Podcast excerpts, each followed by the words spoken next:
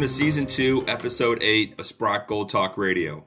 I'm your host, Ed Coyne, Senior Managing Director at Sprott Asset Management. I'm excited today to have Muhammad Ali, Vice President of Sustainability and Regulatory Affairs at Agnico Eagle. Muhammad, thank you for joining Sprott Gold Talk Radio. But before we get into the ever evolving standards of ESG, could you please tell our listeners a bit about Agnico Eagle as well as yourself? I'll start with a little bit of Agnico. For those who don't know, Agnico Eagle it's a Canadian-based gold mining company with operations in Canada, Australia, Finland, Mexico. In 2021, we had gold production over 2 million ounces and expecting to rise to over 3 million ounces in 2022 A couple things regarding uh, what makes Agnico different. We've established in 1957. We've been around over 65 years. So that's something that we are quite proud of because you cannot be operating that long if you don't have that kind of reputation and being known as a company of high standards. We employ over 16,000 people, and that's just our direct employees. We touch beyond 16,000, and I'll touch on it later, but as a mining company that operates in various communities, we have primary, secondary, and tertiary impacts that we make um, in those communities. And then we go beyond that into various philanthropic components because we know we're an enabler in those towns.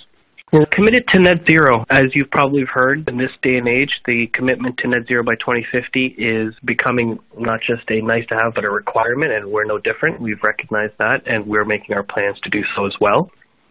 We're recognized for leaders in ESG performance. We have independent research folks like MSCI, RepRisk, Sustainalytics, and then TSM, which is further below that we won awards on. Consistently, we rank high. And we rank high because though we're a global mining company, we like to consider ourselves a regional mining company. We go into a region and we look at a mine, and then we actually look at the region and we try to have multiple assets in that area so that we can actually leverage and build a community and build a region. Agnico typically doesn't just go into an area with one asset and then just rely on that. So we're looking for long-term assets with long-term value as well as developing long-term relationships with our community so that we can become the partner of choice in other assets in that region. And that's important for us because we wouldn't be successful if we weren't seen as that regional miner. So when you go into our communities, though we may be the world's third largest producer, that person who sits in the Abitibi region or Nunavut sees us as one of their local partners. And we're proud of that. And then a chance to boast a little bit about recently we just this year won the uh, Mining Association Canada's Towards Sustainable Mining Environmental Excellence as well as the Community Engagement Excellence Awards. And these awards, there's a lot of mining companies that go through this TSM and to be selected as the winner is a testament to a lot of good work that happens within our sites. Mohammed, for some, ESG is viewed as a fad or just another label to put on an investment product. But for both Sprott and Agnico Eagle, it's become so much more. Can you guide our listeners through you and your firm's commitment to ESG? I mentioned that ESG is a core building block in Agnico Eagle's strategy, and it's really ingrained in how the company operates. And it's not lip service because we understand that our role as a mining company has always been the one that touches land. And historically, mining companies tend to get that reputation of exploiting resources. But we've started to realize that to be in business as long as we have, we're not exploiting a resource. We actually see ourselves as building communities, and we're ingrained in that community. We see ourselves as neighbors, we see ourselves as a partner, and helping economic development as well as being an enabler for some of these communities to actually thrive. So, to that, we actually consider ESG as an opportunity to drive improved performance we develop benchmarks and metrics, and then we use that as a way to grow and see how we're doing and improving on them. There's qualitative and quantitative impacts, but we try to look at all of those metrics and see how we can continue improving to eventually culminate towards awards. So our sustainability or ESG is based on four pillars. It's engaging with people, it's pursuing innovation, identifying and eliminating or mitigating risks, and adapting new realities. And I'll touch on each of those but before I go there, I wanted to mention that ESG is governed all the way from our executives to their boards to then to me to each site. So we actually have different layers of sustainability or ESG integrated throughout the levels of the organization. And I know you can't see my hands, but I do that zipper model and we just integrate all the way down to, to the top because if ESG is not institutionalized in the company or it's not part of the culture, it falls short because it then either becomes top heavy or just bottom heavy, and you need everybody on the same page. And that is one of our strengths. We do get very high rankings on these uh, on the governance side, but it's probably what makes us very successful. The fact that our CEO and our board we commit to talking about more ESG than probably some of the other topics because of our values. We strive on being that regional operator. So we try to make a positive difference. And the positive difference really comes when you actually have multiple assets in a region. You can start leveraging the fact that you have a long-term view on things, long-term outcomes and objectives so you can work with the communities.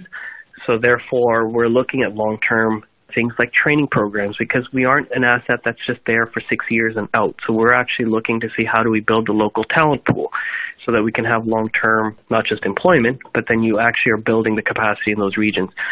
When it comes to Indigenous, I, I think this is one of the areas that, including my own kids who they know their dad's in the mining industry, but they don't realize that how much mining is uh, one of the few sectors that actually is involved in direct reconciliation with indigenous communities. We're actually there in their in the lands in traditional territories, and these communities rely on these mines not just for jobs but for procurement opportunities, but as an enabler for them to grow their own communities.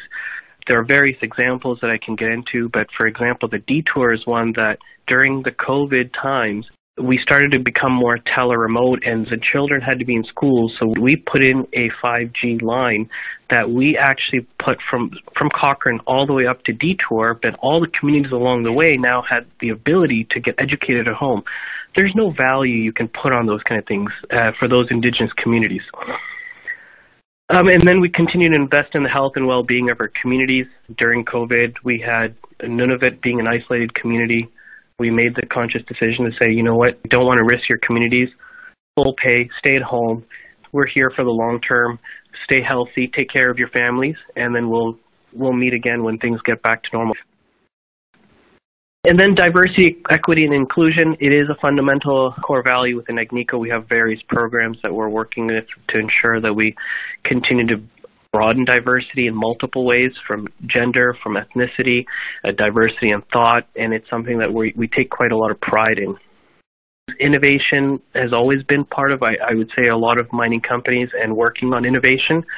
But what I think what makes Agnico's uh, different because of that long-term view and assets such as Detour, that is one of those companies that we identified as, you know, where you can get the ethical gold, has a mine life of over 30 years. When you have that kind of mine life, it allows you to work with innovation in a whole different temporal scale.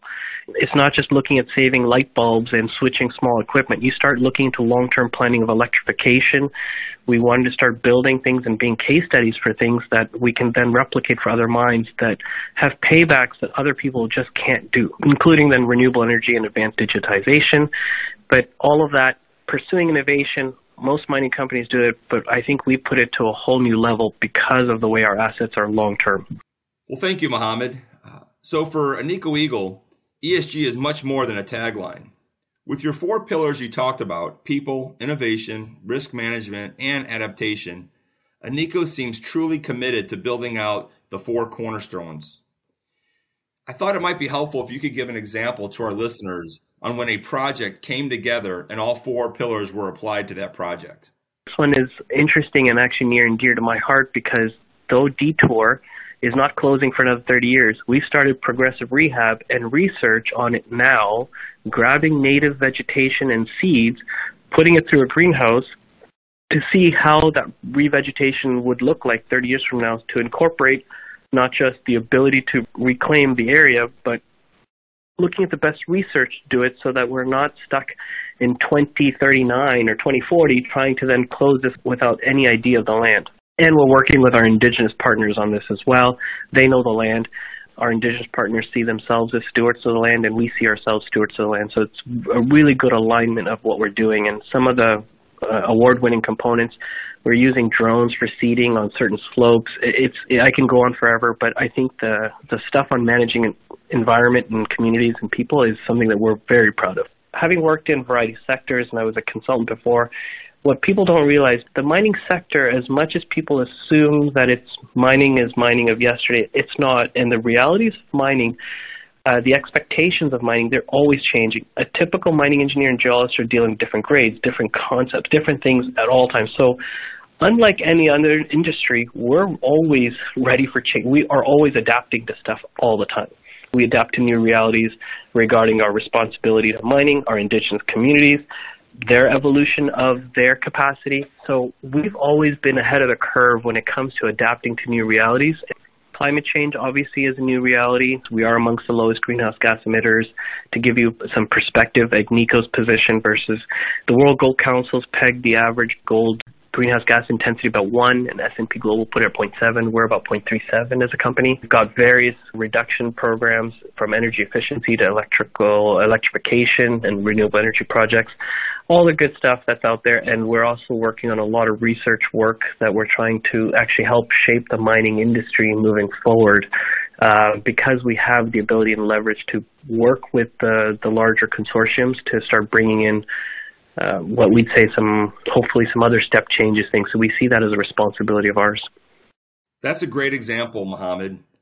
And thank you once again for sharing that with us. It certainly does seem that Agnico was truly committed to the change and sustainability and applying ESG to its entire investment process. Once again, I'm your host, Ed Coyne, and you're listening to Sprott Gold Talk Radio. Thank you for listening.